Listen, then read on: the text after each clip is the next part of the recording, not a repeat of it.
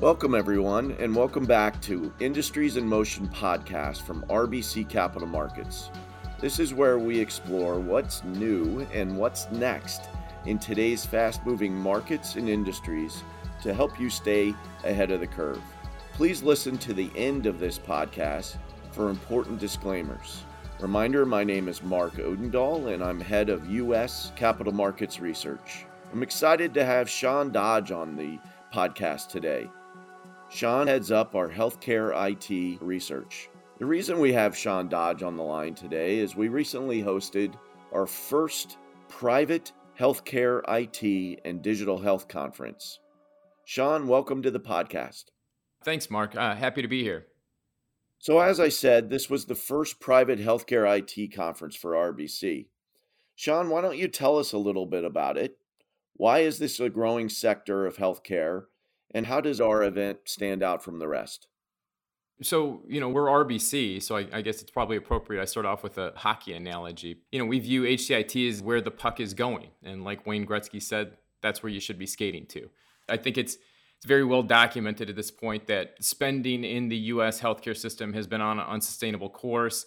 Uh, that, that costs are inflating too fast. You know, we, we now spend north of 18% of GDP on it, and we're not getting.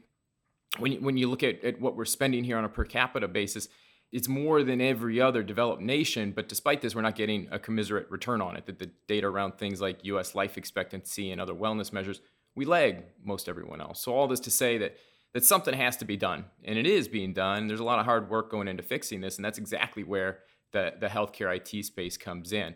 When we think about what needs to be done to fix U.S. healthcare, it all centers around you know first keeping people healthier. So over the long run, making sure that people need less healthcare, and then when they do need care, making it more effective, uh, more efficient, more affordable, while also improving the convenience and the experience for the patient and, and that's what all of the companies in the HCIT space are, are focused on, accomplishing all of that in one way or another. So that's why when we meet with investors and, and other people new to the space, we always lead by saying, you know, this is very much represents what we think is, is the future of US healthcare. And so that's why we're we're so excited about HCIT.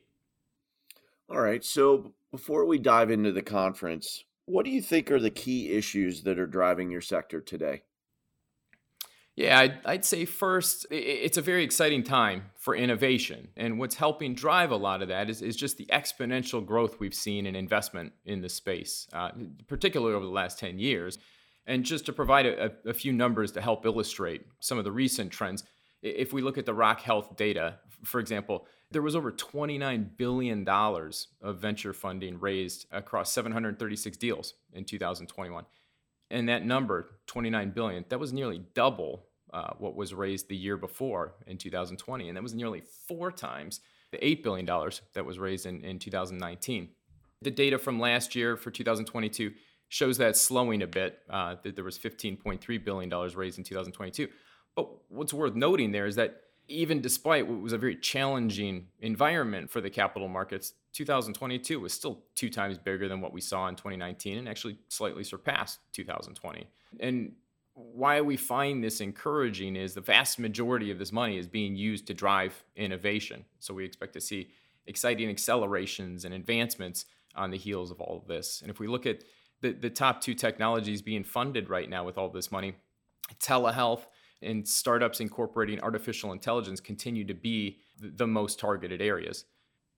What's also interesting is these funding numbers, they're not capturing the, the other sizable investments that are being made uh, by very large, less traditional players entering the healthcare space. So, some examples there would be Amazon, of course, bought its PillPack pharmacy a few years back and has uh, now acquired One Medical, which has gotten Amazon into to bricks and mortar healthcare.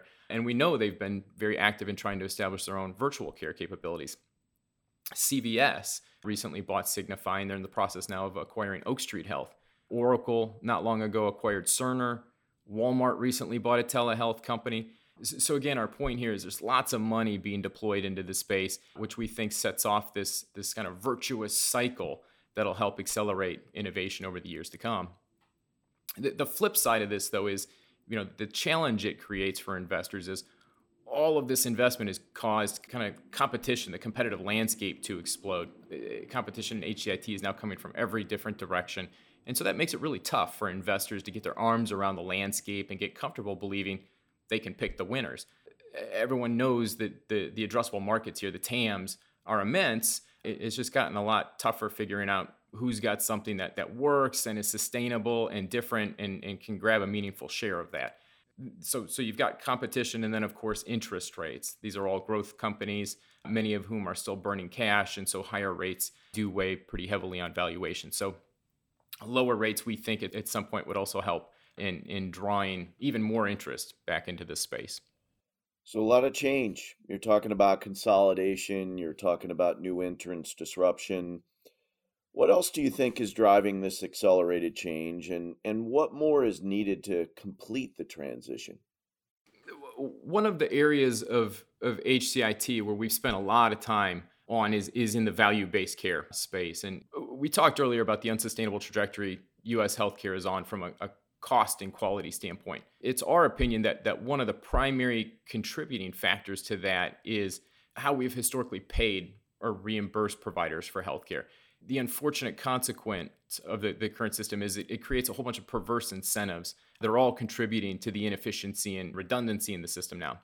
The idea behind value based reimbursement models is we transition how we pay doctors for the care they deliver to a model that more highly incentivizes better outcomes and lower cost. So, all of this makes a ton of sense on paper. That's how our system should be structured, that's how docs should be paid. But getting physicians to make that transition is really complicated for them. It's also really risky. And so this is where uh, some of these new HCIT companies come in. This newer group we refer to as the provider enablement companies that have developed these turnkey platforms where they partner with existing doc practices and provide them with all of the software and systems and contracting and workflow adjustments they need to make to more seamlessly and, and successfully transition into these new programs the ubiquitous view of our, our panelists that we hosted at the conference last week that we're finally approaching a point where all of the elements that, that are necessary to make this transition are falling into place. And so the view was that we are, you know, again, for the first time really ever, we're at a point where we should begin to see this, this transition to value-based care really accelerate. The point about the necessarily elements now falling into place that was something that uh, we had Dr. Farzad Mostashari as, as part of the panel. He pointed out he's beginning to see more widespread indications that physicians are increasingly willing to participate in these programs. You know, that's kind of critical key number one. Two, he, he said it's getting a lot easier to contract with payers, that the insurance companies are much more amenable to entering in these types of arrangements. And then point number three is, is that as I talked about before, that there are these new tools and platforms that are making it a lot easier for physicians to participate in these models and actually be effective in bending the cost of care. And then he and the, the other two panelists we hosted, we had also David Snow and, and Zane Burke, they all agreed they believe CMS has done a great job leading the transition of value thus far. They expect it'll continue. And what they found or were very encouraged by was they said they're all starting to see more interest from self-insured employers in pursuing these types of arrangements. That's a great rundown, and and you know you discussed that keynote panel as well as the kickoff keynote with those gentlemen that you mentioned in your published notes. So I direct people to uh, take a look at that. Aside from this acceleration in value-based care adoption, what are some of the other insights that you learned from companies at the conference? It's interesting. There are a lot of different flavors of value based care, lots of different models and approaches. One of the ones we talked a lot about at the conference during this panel was Medicare Advantage. The view of the panelists we hosted was that MA remains a great program and one that'll continue to grow in terms of enrollment. But it was their opinion that there needed to be more done around upcoding, more specifically to curb upcoding if we try and simplify this, there are basically two ways to make money in value based care. The first is you, you take risk on members and then put programs in place to take better care of people for less money, which saves the system, which saves the US money, and, and then you get to keep a portion of that savings. That's the good way. That's what we want. The second is you agree to take risk for members and then push the envelope as hard as you can on risk scoring them. And, and so the controversy around that is with the second method is you're asking the government for more money to cover your members because you're showing them to be sicker than what the average enrollee would be. but you're not really doing much to drive better outcomes and, and lower costs. And so this is kind of viewed as the bad way or the one that they don't want to incentivize in, in value based care. If we step back, I, I, think there's absolutely a place for risk scoring in these programs. We need some type of, of framework to account for that and avoid adverse selection. But it was the view of the panelists that this risk scoring program or, or methodology does create some perverse incentives. It, it's kind of set up where it can be abused and it's probably gone unpoliced for too long. And so the government needs to do something to begin to rein that back in. That's going to impact the, the margins that some of the players in the space are making right now. So you've spoken a lot about the long-term trends of value-based care. What about the here and now? How should investors be thinking about value-based care today in 2023? I think for the moment, there are definitely some select compelling stocks opportunities investors should be considering now. Uh, as far as, as value-based care accelerating goes it remains very favorable. There's a lot more evidence these models are effective in actually improving outcomes and reducing costs. And as we said innovations accelerating uh, but we also acknowledge that performance broadly is probably going to be kind of choppy until the interest rate outlook improves the flip side of this this choppy performance is we've seen valuations reset significantly uh, across the space over the last 18 months. I think we're, we're looking at points where investors have much more attractive kind of entry points. You know, a, a couple of other things to think about that are favorable for 2023. A, a lot of these companies that we cover have very capital light models, meaning that they're far less dependent on significant investments, capital markets to continue funding their growth. And so they're just a little less exposed to interest rates relative to some of their peers. There's also, as I mentioned before, a lot of good data that are coming out of these companies showing that older cohorts of members that they've loaded into these programs that they're able to continue driving up savings each year. And, and so I think from this idea that value-based care is hard to do and, and risky, got a lot more data showing that that these programs are effective and it, it helps kind of de-risk these long-term views around value-based care just not working.